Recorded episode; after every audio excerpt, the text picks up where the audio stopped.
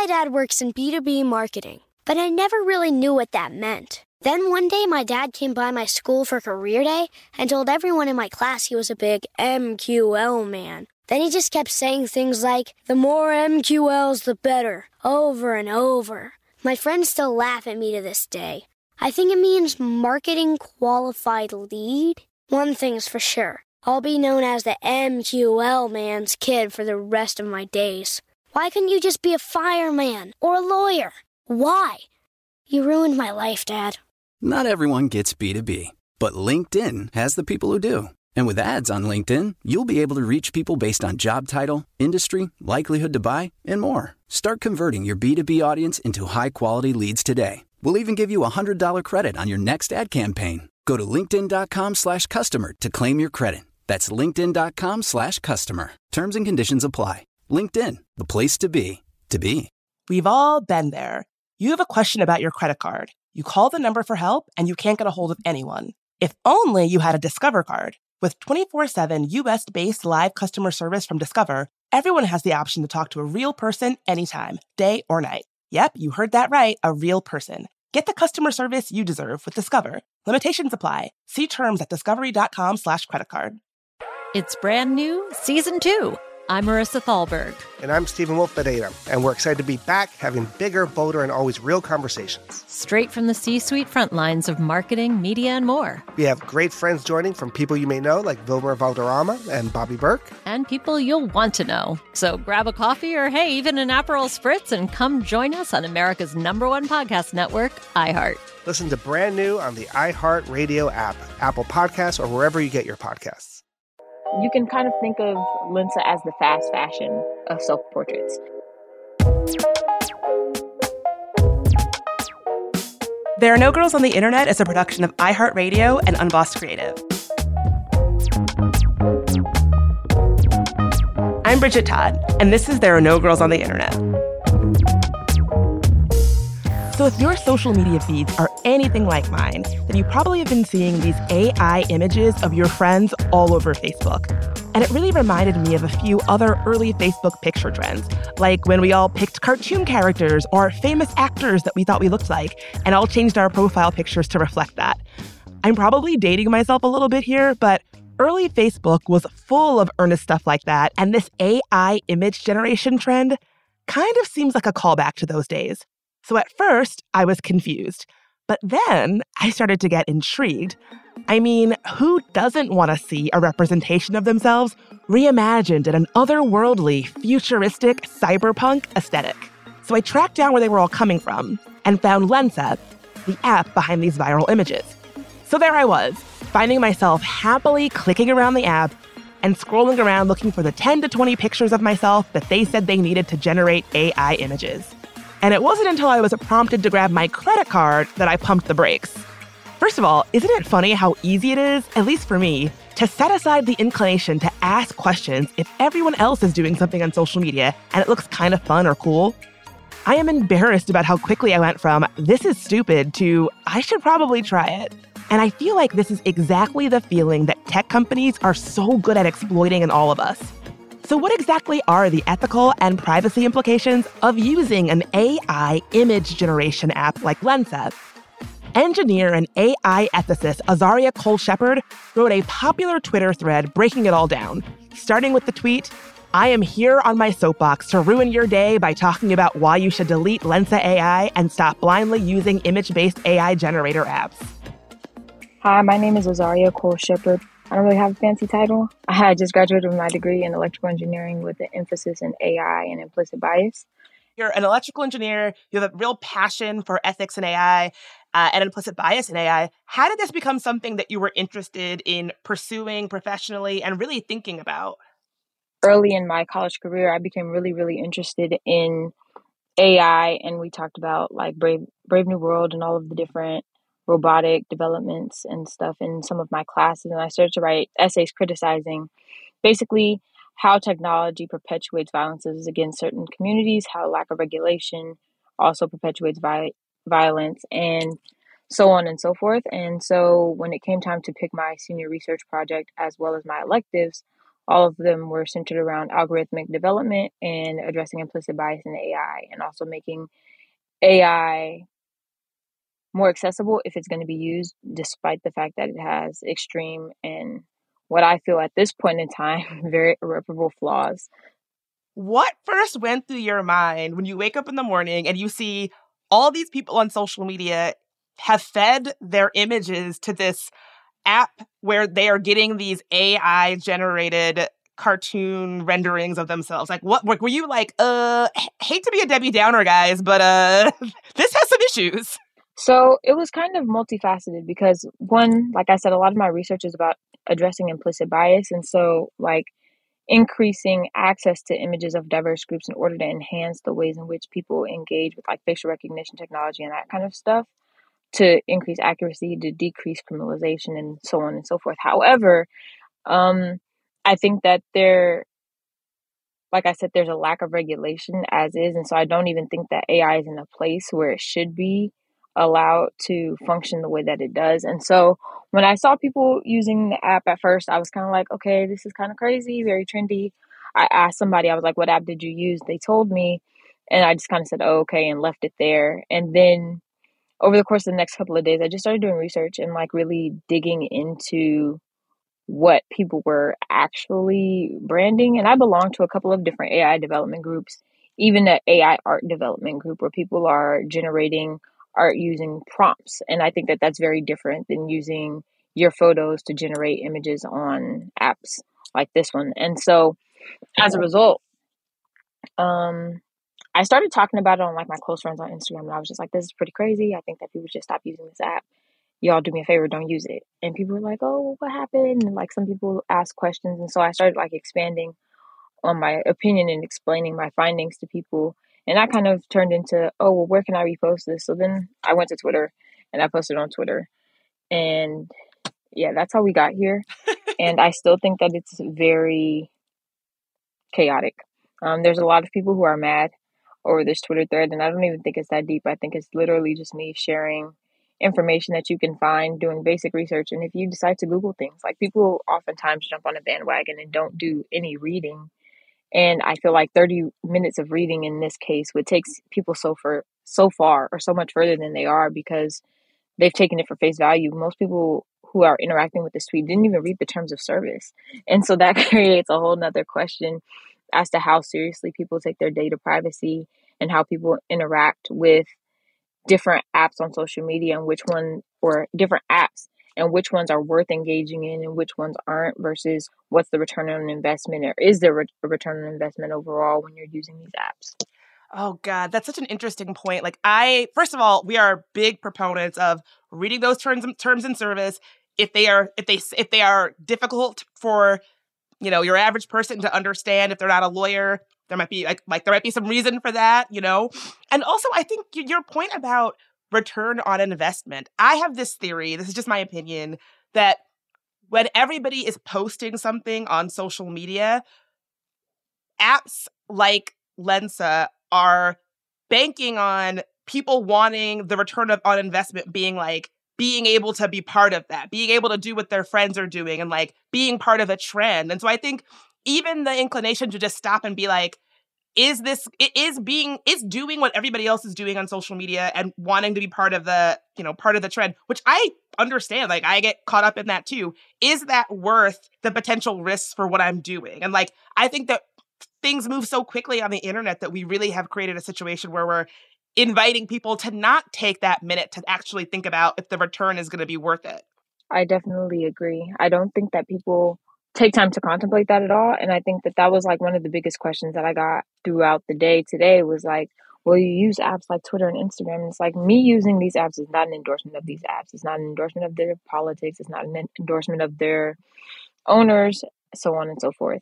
However, I can say we use apps like Twitter and Instagram to communicate. When you're looking at apps like Lensa and you look at the fact that people are just data dumping, basically just dumping their faces in here, paying somebody to process them and then regurgitating an image that's either stealing from an artist that actually painted whatever the image is or is using it to basically broaden and train their AI and as a result eventually sexualize or violate the person whose images it is.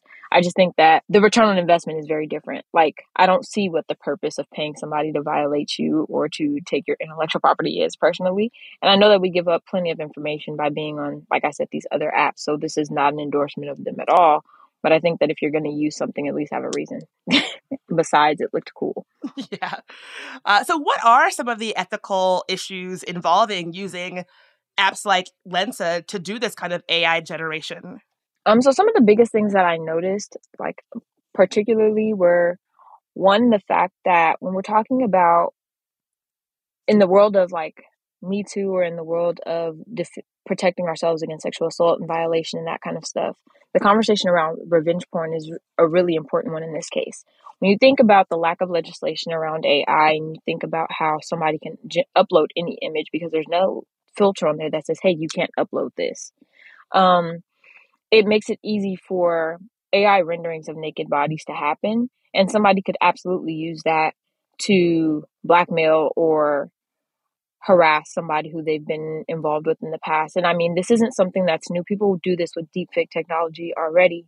And so when you think about an app that's readily available at everybody's fingertips, it doesn't require you to have special knowledge like deepfake does.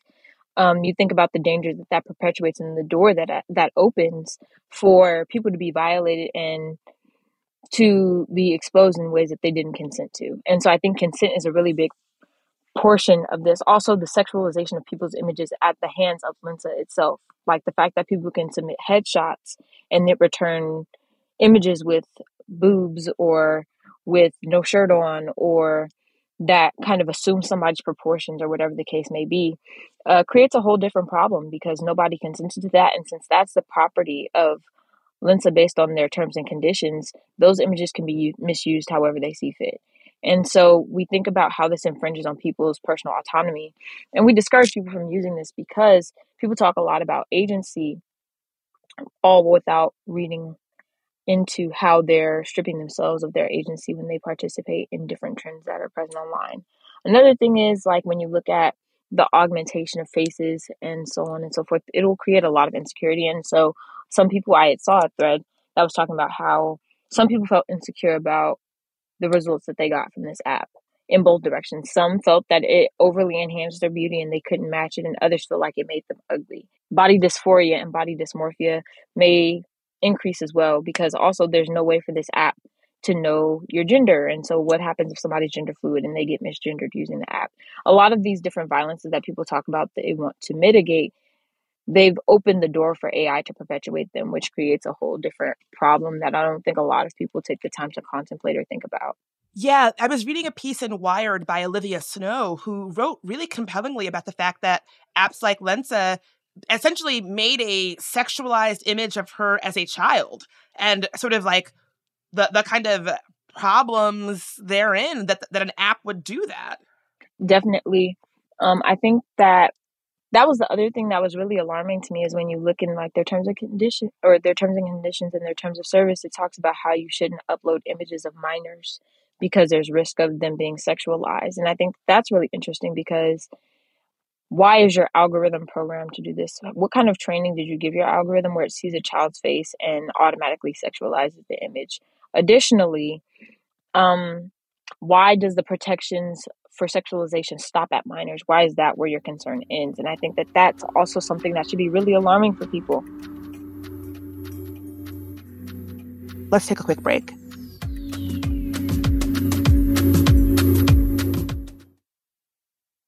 Hi, it's Bridget Todd, host of There Are No Girls on the Internet.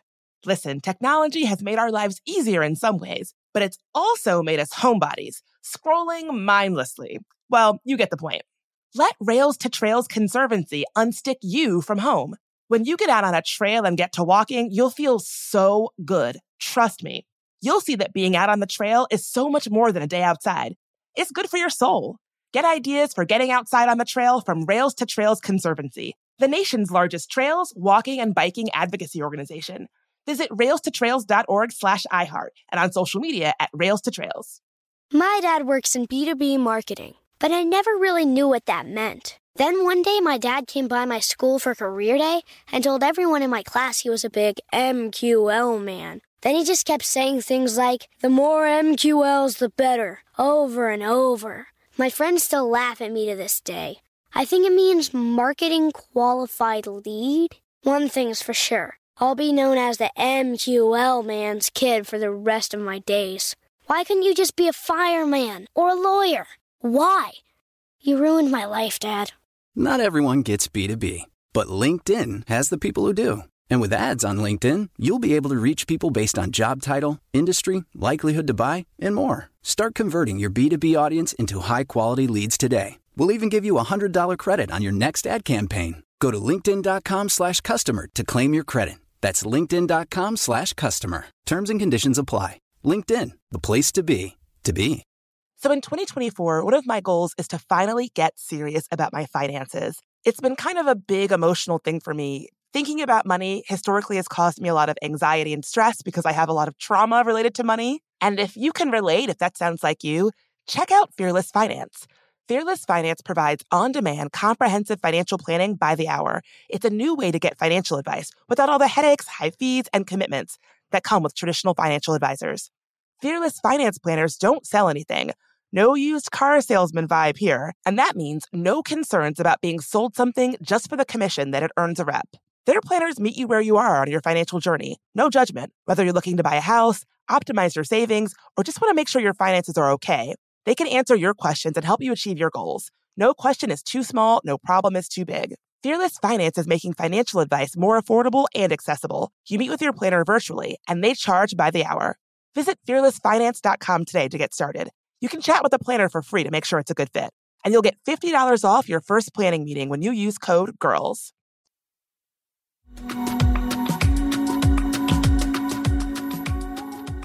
And we're back. Back in 2016, Microsoft introduced an AI chatbot called Tay to Twitter. Tay's engineers trained Tay to have a basic grasp of the English language. It was meant to learn from the internet, and eventually, the plan was for Tay to sound like the internet, using quick memes and jokes and internet references to be, as Microsoft said, the AI with zero chill. But just a short 16 hours after Tay was introduced to Twitter, Tay started tweeting inflammatory things, like, according to the engineering and tech magazine IEEE Spectrum, I fucking hate feminists and they should all die and burn in hell. Or, Bush did 9 11 and Hitler would have done a better job. Azaria says that this is a good example of what happens when everybody can have access to certain AI tools.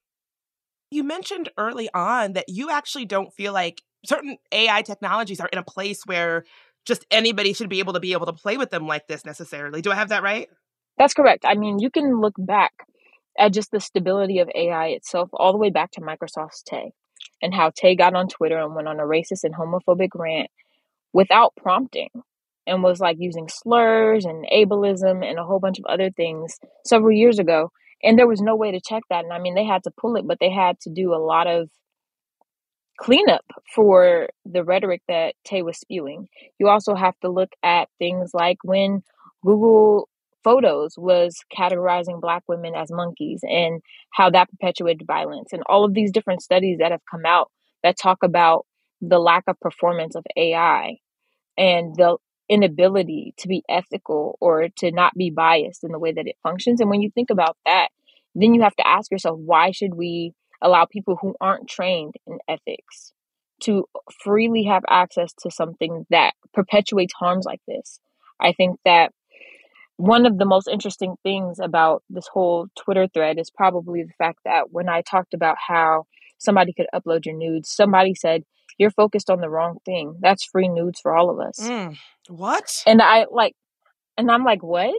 And so I, that was also like one of my really big precautions about bringing this conversation up is like, yeah, there are going to be people who gain education from this, and then there are the morally unsound who see this as an opportunity and as inspiration to kind of explore what that avenue is and to figure out how they can manipulate it in order to create these sick images. And I mean, we already see with deepfake the influx in like deepfake porn and that kind of stuff and how that's been used to blackmail people. And so thinking about how now that it's on everybody's phones, it becomes really easy for people to violate the terms of use and there's no filter, like I said, on this app. I also think that them saying that this is not acceptable behavior on their app is hilarious when their app literally does it without without the consent of users. Like all of the women that have posted talking about how they didn't consent to being naked and that's what they got back from Lensa should be alarming to people. It should be it should be completely alarming but instead there are people who are dismissing it as well it's just imagination it's just ai and then we're not even going to talk or i mean we can talk about the intellectual property right violations that comes in when we're talking about how there's so many different artists who would be willing to do portraits for people that are accurate and ethical for reasonable prices but instead you can kind of think of Lensa as the fast fashion of self portraits. People want fast and accessible without thinking about the implications or the harms.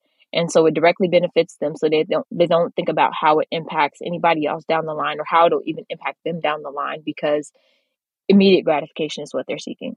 Yeah, one I saw somebody uh, tweeting about how when they used the Lensa app, it generated very realistic imaginings of her breasts and she was like i didn't consent to have my like to, to have this be what like what's happening. And you know i think even beyond things like nudes something that i noticed is that the ai really created these very these images that adhered very traditionally to sort of like standard beauty practice or beauty standards. So like they lighten skin tones they slim noses they make they make the women like much more sort of traditionally like sexualized. And I think like what does that tell you about the limits of AI as, as it's currently being used? Because I would imagine that if you have, you know, limitless ability to render things, having it be so so having the things that are rendered adhere to such traditional understandings of the limits of gender, the limits of beauty, whatever, these like very conventional attitudes is so disappointing and such a like a, such a it says so I, I feel like it might say something about how this technology is being used.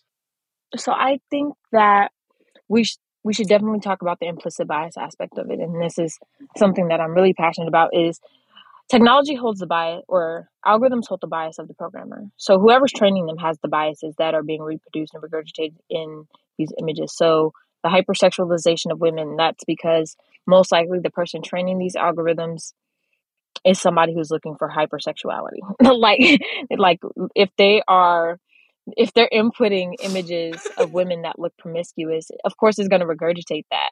Like if they're inputting images of only white women or only Asian women or only women that look a certain way, whenever it's faced with an image that does not look like that, it's going to try to do its best to emulate those images while also trying to stay true, allegedly, to what the original image looked like. But most of the time, when you see Black people who have used it, their skin is significantly lightened, or their hair texture is changed, or a lot of different things. And so it's not in alignment with people's actual characteristics, which I think is also really weird because why would you want to pay for something that people have repeatedly told you doesn't give accurate renderings of yourself and you're wasting your money.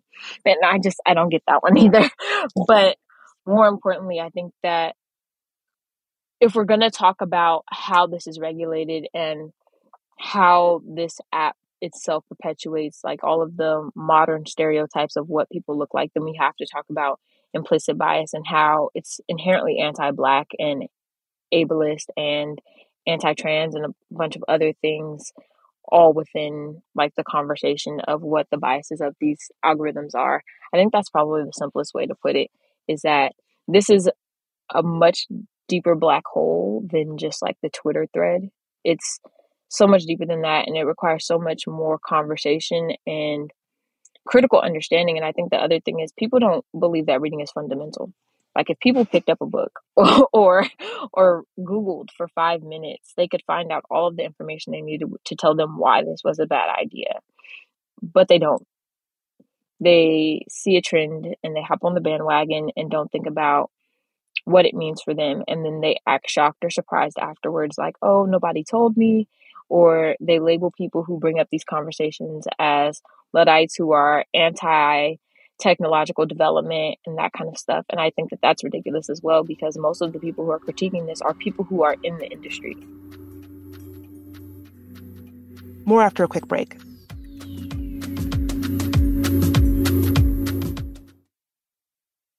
Hi, it's Bridget Todd, host of There Are No Girls on the Internet. Listen, technology has made our lives easier in some ways, but it's also made us homebodies, scrolling mindlessly. Well, you get the point.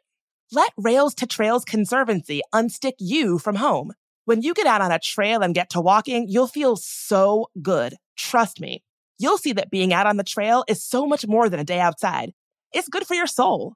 Get ideas for getting outside on the trail from Rails to Trails Conservancy, the nation's largest trails, walking, and biking advocacy organization. Visit railstotrails.org slash iHeart and on social media at Rails to Trails.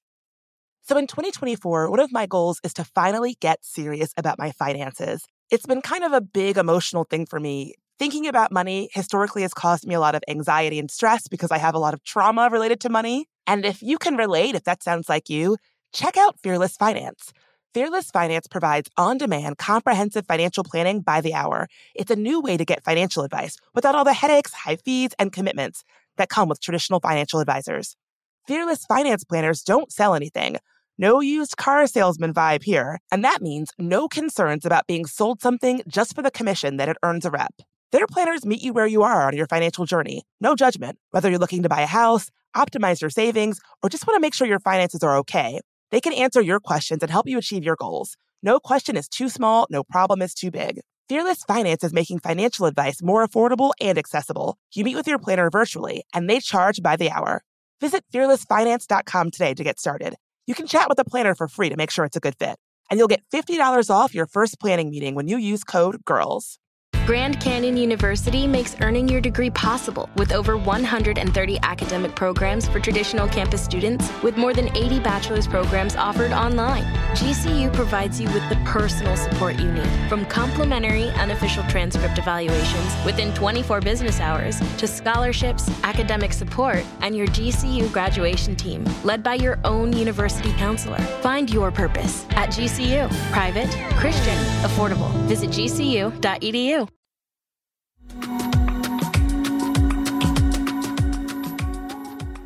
Let's get right back into it.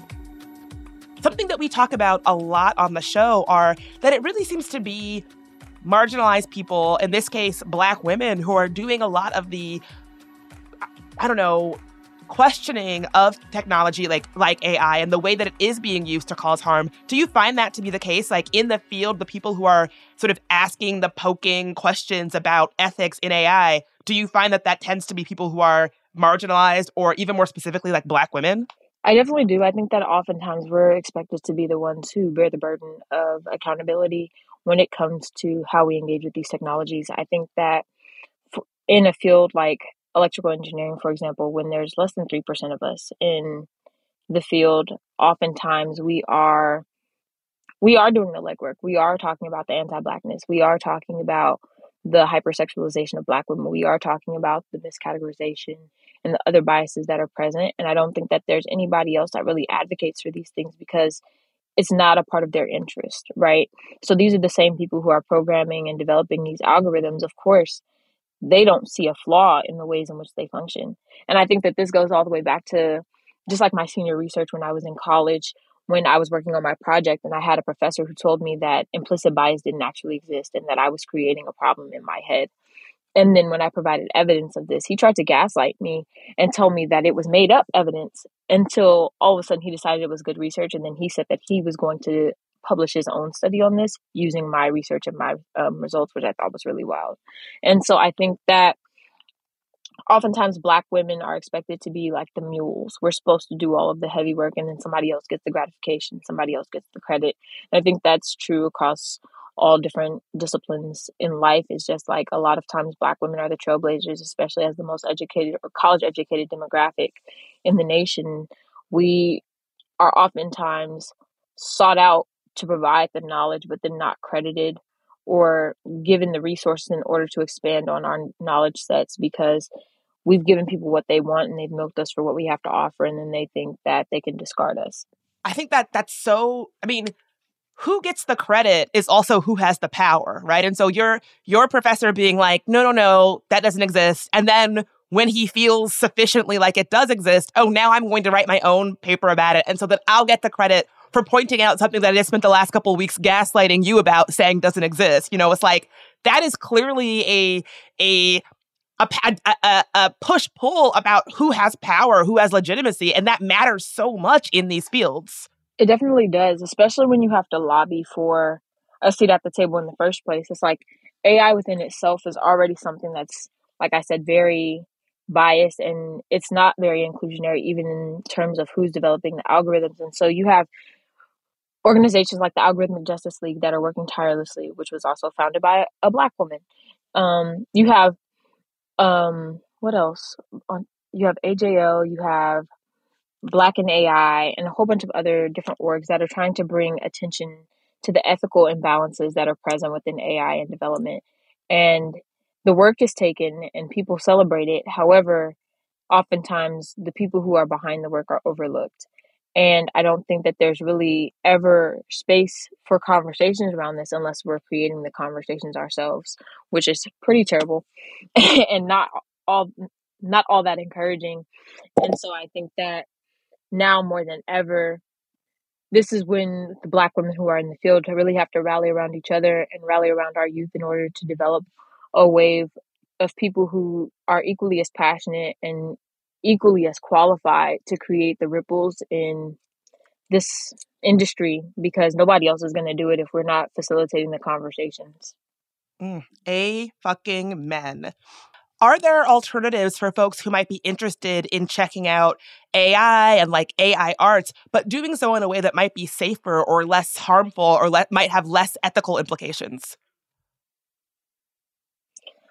I personally will not list any other apps because I feel that there's risk associated with all of them. And like everything, I mean, every app that we use has a risk, but I'm not necessarily here to endorse any AI based art generator. I would encourage people to learn about building algorithms themselves, learn about how to input something and get an output on your own as opposed to trusting a system and handing over your data to somebody else. There's plenty of beginner algorithm development works workshops and different tutorials that you can access online that you can do on your own.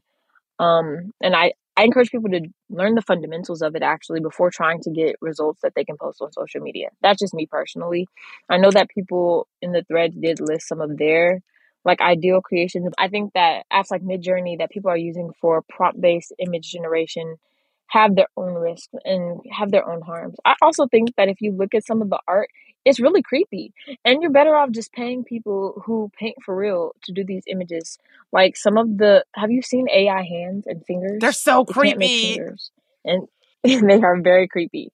And so I think that like I said, people should just explore like the fundamentals of algorithms, understanding layers, understanding outputs, understanding bounding boxes simplistically. Um, and I think that knowledge about that would one make them more intentional when it comes to how they choose to interact with AI, but then also give them the skill set that they need in order to create the art that they're seeking to create on their own without infringing on the rights of other creatives that are working tirelessly to paint real images or to create real digital art without using AI generators. I just think that there's a way that we can do this that doesn't violate people or there's ways that people can participate without violating other people and if you have a genuine interest in learning it then i encourage people to seek that out as opposed to trying to hop on the fast wave and using apps like lensa or whatever other ai generators are really popular right now yeah, I will say about the you, know, you brought up the intellectual property rights issues. I did see a couple of the Lensa generated images where if you looked real close in the bottom corner, you would see a watermark or like a like a signature. And so we have this idea that oh this is just being generated by a, a computer artist robot somewhere and it's like no if it has a signature they've just lifted this image from another human artist and maybe changed a little something about it and now they're giving it back to you and calling it AI art. Absolutely. And I think that that's another big thing right now is that a lot of artists are fighting for their rights to their own images after their artwork has been fed into the AI generators and the generators are producing something that's a little bit more enhanced. And then people are publishing it and selling it as their own and the AI art, I mean the original artist isn't getting any of their credits and is being robbed of their IP and their copyright because well AI generated it. And so they're allowed to evade responsibility for infringing on that person's work. That's another problem that I think correlates to all of this is that the output images technically don't have owners. Like, yes, the app owns it, but there's no individual person that gains rights over these images. And that means that there's no identity associated with who maybe trained the AI to turn like people's images into nudes or who input somebody's nudes into these images or publish them accordingly. I think that it allows people to dodge responsibility a lot and it violates other people who are actively trying to establish themselves because they're passionate about real art because people want to participate in a fad that doesn't really have any net benefit besides fast images but i don't understand why people would want images that violate the rights and violate ethics how can folks get a better understanding of ai i? Just encourage people to read books. And and if you if you want to learn more read read. I think that there's so many different studies that are out right now. So many different people have been screaming at the top of their lungs how we have to be cognizant of the ways in which ai is used and how we propagate it in society. And a lot of people have not done the reading and are mindlessly participating in different social media trends without understanding how they perpetuate the harms that they claim that they want to mitigate whether it be child pornography or different industries that infringe upon the rights and autonomy of other people. I don't think that people are paying acute attention to how they are exacerbating these problems. And so when we facilitate a conversation around that, and when we are intentional about learning about these things, I think that it creates a more safe interaction with AI. I won't say it makes AI a safe place because I don't think that that exists at this time but it does make our interactions with AI a little bit safer. Well, I'm so glad that you're out there, po- like poking everyone to be a little bit more informed and asking the questions to make this very, very powerful technology a little bit more ethical. Is there a place where folks can follow all the work that you're up to? So I have a tech Instagram that I'll be posting kind of like this thread and continuing this conversation on. It's called Polyfacology, P O L Y F A C O L O G Y. Sorry, I can't spell. and then my regular at is at Melanin Elevating. M E L A N I N E L E V A T I N.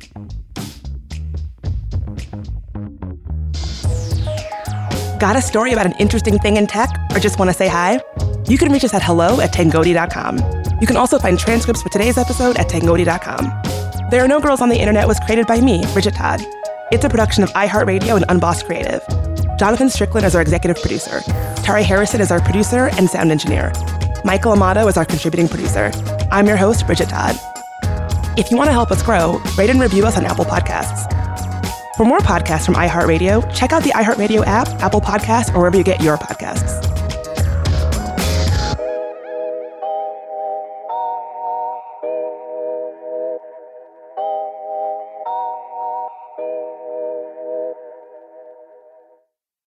It's brand new, season two. I'm Marissa Thalberg. And I'm Stephen Wolfe Pereira, and we're excited to be back having bigger, bolder, and always real conversations. Straight from the C suite front lines of marketing, media, and more. We have great friends joining from people you may know, like Wilmer Valderrama and Bobby Berk. And people you'll want to know. So grab a coffee or, hey, even an Aperol Spritz and come join us on America's number one podcast network, iHeart. Listen to brand new on the iHeart Radio app, Apple Podcasts, or wherever you get your podcasts. The Elevation with Stephen Furtick podcast was created with you in mind. This is a podcast for those feeling discouraged or needing guidance from God. Together in this podcast, we'll dive deep into scripture, uncover the powerful truths that will help you rise above your limitations and embrace your full potential. We're here to equip you with the tools you need to conquer life's challenges. Listen to Elevation with Stephen Furtick every Sunday and Friday on the iHeartRadio app, Apple Podcasts, or wherever you get your podcasts. Danielle Moody here, host of the Woke AF Daily podcast. We've been with iHeart for a year, and what a year it has been. As we head deeper into 2024 and yet another life changing election cycle, Woke AF Daily is here to keep you sane and woke. Make Woke AF Daily your podcast destination for 2024 election news and analysis. Listen to Woke AF Daily Season 5 on the iHeartRadio app, Apple Podcasts, or wherever you get your podcasts.